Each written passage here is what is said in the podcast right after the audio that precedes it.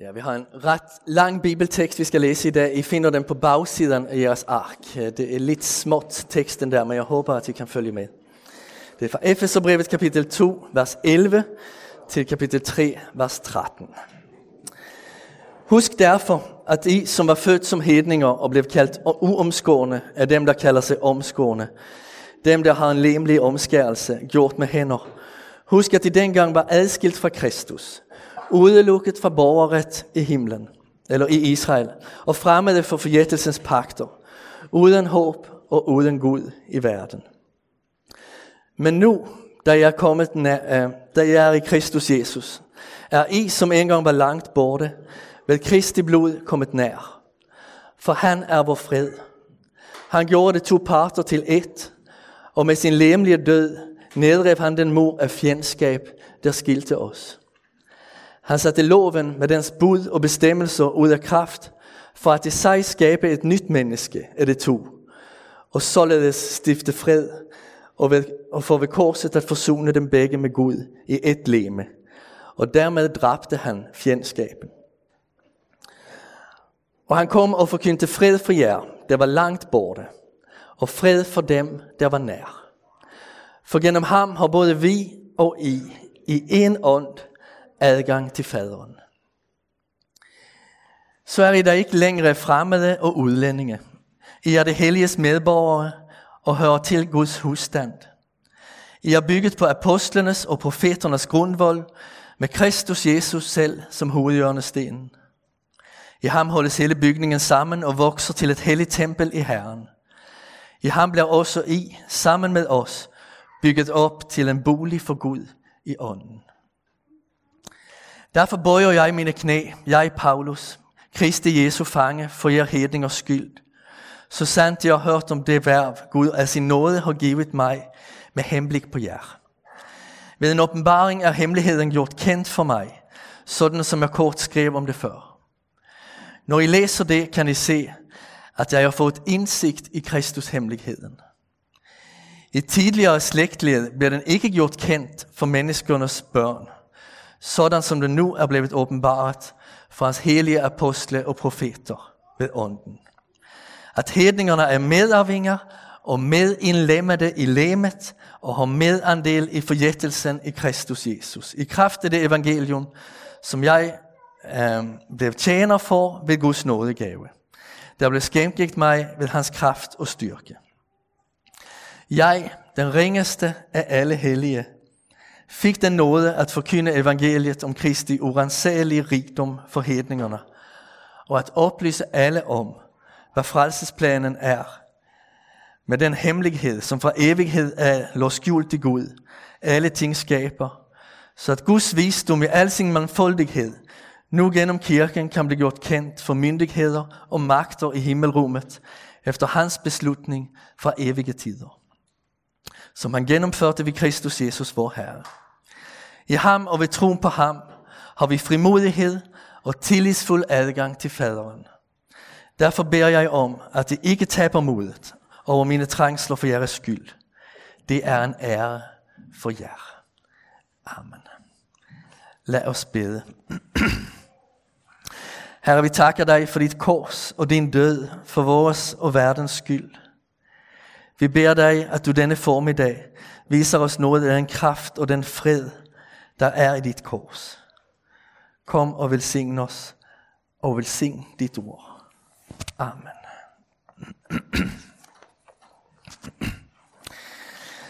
Vi befinder os i Jerusalem to måneder før Jesus henrettes. En jøde står og taler med en bekendt, som pludselig siger, at jeg er overbevist om, at os jøder inden for kun få år vil begynde at holde gudstjeneste sammen med hedninger. Manden, som han samtaler med, ser helt forskrækket ud. Han kan umuligtvis have hørt ret. Hørt rigtigt. En jøde spiser ikke sammen med en hedning. Rådet giver ikke en hedning. Giver ikke en hedning hånd. Hvis en jødisk mand vil giftes med en hedens kvinde, holder familien begravelse over ham i stedet for bryllup. På tempelpladsen er der en mur, som består af 75 cm høje søjler. Hvis en hedning våger sig inden for den, idømmes den dødsstraf. Så ja, samtalen med de to jødiske mænd var fiktiv. Ingen, ingen, ingen havde forventet det, der skete ved den tidlige kirkes udbredelse. Vi kan godt forstå, at det må have været omvæltende for både jøder og hedninger.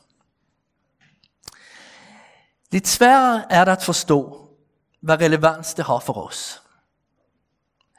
Vi kommer ikke i kirke i dag for at informere os om, at vi gerne må omgås, at vi gerne må omgås jøder. Det er ingen nyhed for os. Det jeg tænker, vi kan bruge Paulus undervisning til, er at korrigere en måde at tænke på, som faktisk er ret almindelig i kristen undervisning, men som altså ikke passer helt. Det jeg tænker på er forestillingen om, at det gamle testamente handler om et folk, om jøderne, en gruppe. Men at betoningen i det nye testamente ligger på det personlige. At Gud møder eh, den enkelte menneske. Hvis man tænker sådan, opfatter man kristendommens opstart som noget meget pragmatisk. Efter at Jesus, Jesus opstod, tænkte disciplene, at det måske var en meget god idé at holde lidt gudstjeneste, så de kontaktede hinanden og arrangerede møder om søndagen. Så fik de hjælp til sin personlige relation til Jesus. Sandheden er dog den, at Israels Gud i det gamle testamente var meget personlig. Hans relation til enkelte individer minder rigtig meget om hans relation til os kristne i dag. Og det nye testamente er til gengæld slet ikke individualistisk. Paulus taler her om kirken som et folk på samme måde som Israel er eller var et Guds folk. Når vi taler om jøderne, tænker vi på et folk, Israels folk. På tilsvarende måde bør vi tænke på et folk, når vi bruger ordene kirke eller kristne. Tidligere havde det, været, øh, havde det at være hedning kunnet opsummeres i det, man manglede. Uden Kristus, uden borgerret, uden forjættelsens pakter, uden håb, uden Gud. Paulus konstaterer, at hedningarna var langt borte. Det er det ord, han bruger. Det var langt borte. Jøderne havde til gengæld fået mere end rigeligt. Men vi skal notere to ting. Ikke engang en jøde kunne gå ind i det allerhelligste, helligste. Den frimodige adgang til Gud havde det ikke. Videre skriver Paulus her, at der er sket noget dramatisk ved loven, da nu Kristus er kommet. Gud havde givet jøderne loven for at bevare dem i nådens pagt med ham. Det blev frelst ved nåde, men loven var et tegn på, at det var Guds folk, og en uundgåelig støtte for Guds fællesskabet. Hvad gjorde Kristus så? Jo, han satte loven med dens bud og bestemmelser ud af kraft. Det betyder selvfølgelig ikke, at nu, man nu er fri til at stjæle og dyrke sine begær. Men det betyder, at der er en, der har opfyldt lovens krav.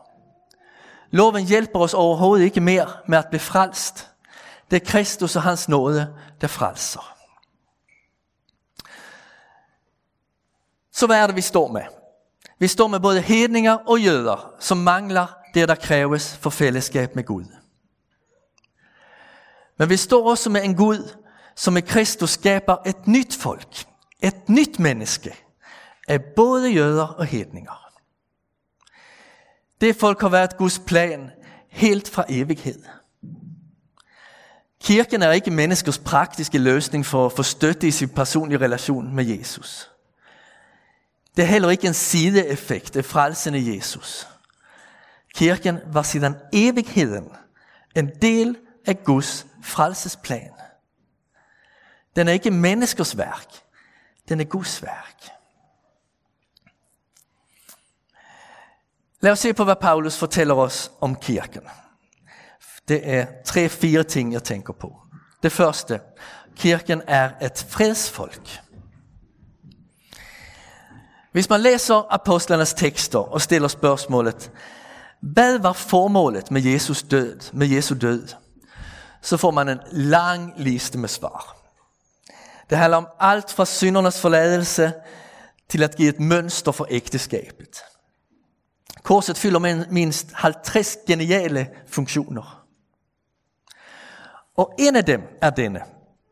At drive den mor ned mellem jøder og hedninger, som ingen troede nogensinde ville falde. Da jøderne i menigheden i Efesus skulle forklare vejen til faderen, nævnte de ikke pakten med Moses. Det nævnte Kristus, korset og Helligånden. Og da hedningerne i menigheden skulle forklare vejen til faderen, nævnte det det samme. Kristus, korset og Helligånden. Der burde stå et skilt med ordene adgang forbudt foran faderen. Men ved Kristus var vejen ind til den allerhelligste Gud blevet åbnet. Og det betyder, at der er både en kontinuitet og et brud mellem kristendom og jødendom. På den ene side skifter jøderne ikke religion, men tager imod uppfyllelsen af løfterne til deres folk. Kristus er både uendelig Gud og etnisk jøde. Han favner alt det jødiske. Det der sker nu, det der nu sker, er at hedningerne trækkes ind i Guds frelsesplan for jøderne. Sammen med jøderne er nu hedningerne medarvinger, medindlemmede i lemet og har medandel i forjættelsen i Kristus Jesus. På den anden side vil jeg argumentere for, at der også sker et brud med jødendommen. Dels fylder mange af de jødiske love og traditioner ikke længere en funktion. Dels er opfyldelsen mere storslået og universel, end hvad nogen egentlig havde kunnet forestille sig. En biskop og forfatter, der hed Bujert, han illustrerer dette på en måde, som jeg har haft stor hjælp af. Tænk dig det gamle testamentet som et maleri med et tomrum i midten. Dette tomrum har konturerne af Kristus og hans kirke. Det nye testamentet, slet, det nye testamentet sletter ikke baggrunden, men det fylder dette tomrum ud. Alt i det gamle testamentet, alt i skriften beholdes, men nu fuldbyrdes billedet og bliver helt. Nu får os hedninger del af både baggrunden og det udfyldte konturer. Her er ikke længere jøder og hedninger, dansker eller somalier, handicappet eller normalhandicappet, rig eller fattig. Her er ikke længere sorte kirker og hvide kirker til et hvert menneske i hele verden kan det siges. Gud elsker dig, og Jesus døde for dig. En gang imellem, når jeg står i kø ved købmanden derhjemme, så tænker jeg på det. Alle i denne kø er elsket af Gud, og Jesus har dødt for dem alle. Det er frie til at tage imod frelsen i ham. Så det er ikke overraskende, at kirken så mange steder må betegnes som en, må betegnes som en vellykket form for integration. Vi er kaldet at være et fredsfolk. Hvor etniske kampe river samfund i stykker, er kirken sat at være et sted for forsoning. Kirken er et fredsfolk, for det Kristus er dets fred. Vi har alle vores fred i ham. Så det var det første. Det andet er, at kirken er Guds husstand. Paulus skriver sit brev længe før velfærdsstaten udvikles. At være en del af en husstand var helt væsentligt dengang. Det var der, man fik beskyttelse, og det man i øvrigt havde brug for. Uden for husstanden var man retsløs og forladt.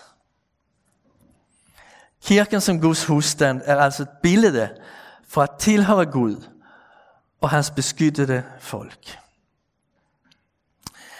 Jeg skal nøjes med at løfte et aspekt frem af dette med kirken som Guds husstand.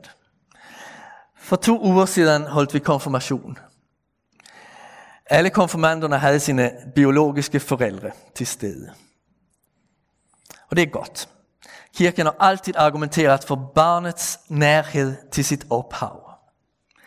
Hvis det kan lade sig gøre og fungere, skal børn ikke adskilles fra deres biologiske forældre. Men hvis åndelige børn var det, der nu var blevet teenager og klar til at konfirmeres. Det var faktisk hele kirkens. Der i baggrunden stod bobleledere, teenledere, alle der beder for menigheden, tjener menigheden, giver tilsavn til menigheden. At børnene og det unge modner og har det godt, både menneskeligt og åndeligt, er vores fælles bekymring. Hvordan det har det i boble på konfirmationskursus, på efterskolen osv., har påvirkning på hele vores menighed. Det skal vi tænke over næste gang vi sukker over andres unger. Selvfølgelig har forældre et særligt ansvar, men vi andre må gerne være der med vores forbøn, støtte og aflastning. Det kræver jo som bekendt en landsby at opfostre et barn. Og vi må tænke på det. Næste gang der kommer et opråb om at flere behøver komme ind på banen som bobleledere, ledere i børnekirken. Dem, der oplæres i troen, er alle vores åndelige børn. Kirken er Guds husstand. Det er der Gud viser omsorg for os, både voksne, unge og børn. Og det gør han konkret og ved vores søskende i Kristus. Så det er noget stort i det, at vi er Guds husstand. Det forpligtiger til, til et fællesskab eh, i Kristus, og hvor vi tager ansvar for hinandens eh, åndelige liv. Og så det tredje, og det er også det fjerde. Kirken er en bolig for Gud og alle magters udfordrere.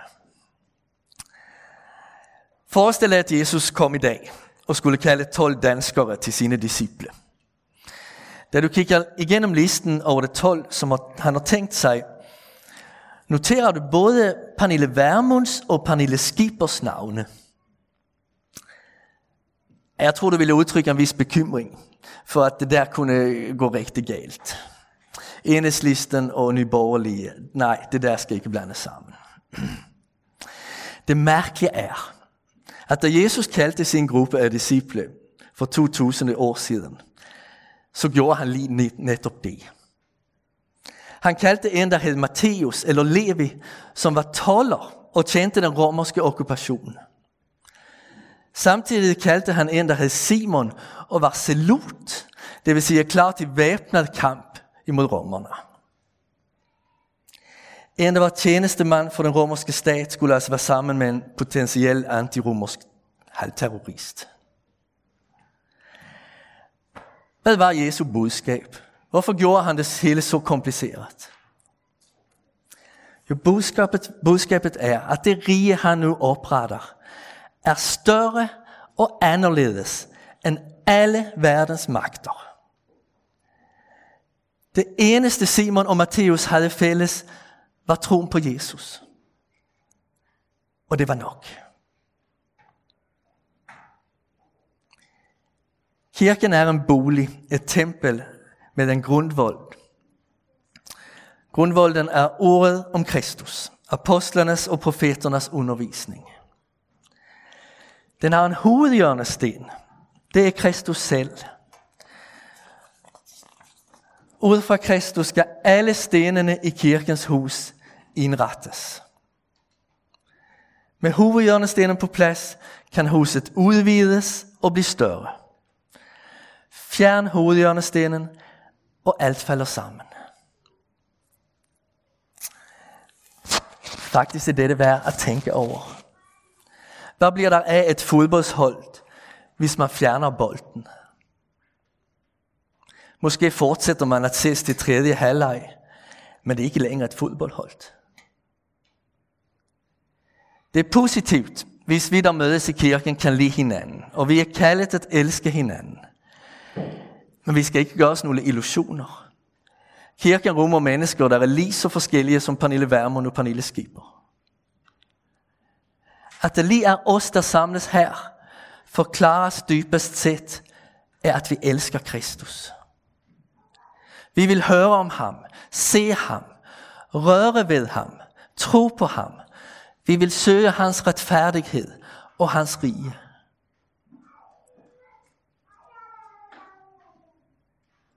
Vi har opdaget de enorme sandheder, som Paulus nævner i dette afsnit. At Kristus er vores fred, vores håb og vores frimodighed. Vi mødes som syner, der har modtaget evangeliet om Kristi ufattelige rigdom. Den kendte lutherske teolog Dietrich Bonhoeffer formulerer det sådan, at Kristus altid står mellem mig og mine søskende i troen. Hvis jeg vil komme tættere på de andre i kirken, sker det altid ved at jeg beder til Kristus for dem og taler med dem om Kristus. Vores enhed er i den fælles tro på Kristus. Hvis vi søger den i noget andet, ender vi som et fodboldhold uden fodbold. At Kristus bor i sin kirke gør kirken til verdens stærkeste magt. Men også til noget, der har direkte påvirkning på den åndelige verden. Sådan her skriver Paulus. Lyt nu her. Nu kan Guds visdom i al sin mangfoldighed gennem kirken blive gjort kendt for myndigheder og magter i himmelrummet. Altså, da vi samles her for at forkynde, lovprise og takke for Guds frelsesplan, er vi altså med til at afsløre sandheden, også for de åndelige magter. Da vi forenes i evangeliet, bliver det tydeligt for Satan, at hans dag er talt, og at Guds rige sejrer. Kirken er udsat for den ondes angreb, men i det centrum står ham, som er stærkere end alle magter på jord og i himmel. Vi har denne formiddag set, hvordan Helligånden og Paulus lærer os at tænke forbavsende stort om kirken. Kirken er fredsfolket, åbent for jøder og hedninger, for alle folk og alle samfundsklasser. Kirken er Guds åndelige familie, hvor vi bliver oplært i troen, og hvor vi bærer hinanden. Kirken er en bygning, hvis hovedhjørnesten er Kristus. Kirken er alle magters udfordrere, for i det centrum står evangeliet. Amen. Lad os bede. Herre, tak for det, du har givet os kirken som vores åndelige familie. Tak for det, vi må være en del af dette verdensomspændende folk. Vi ber, at du må blive centrum i vores lokale kirke her i Vestermarie. Ret vores blik igen og igen mod Kristus og hans kors, så vi ikke taber modet, men fornyer i troen dag for dag. Amen.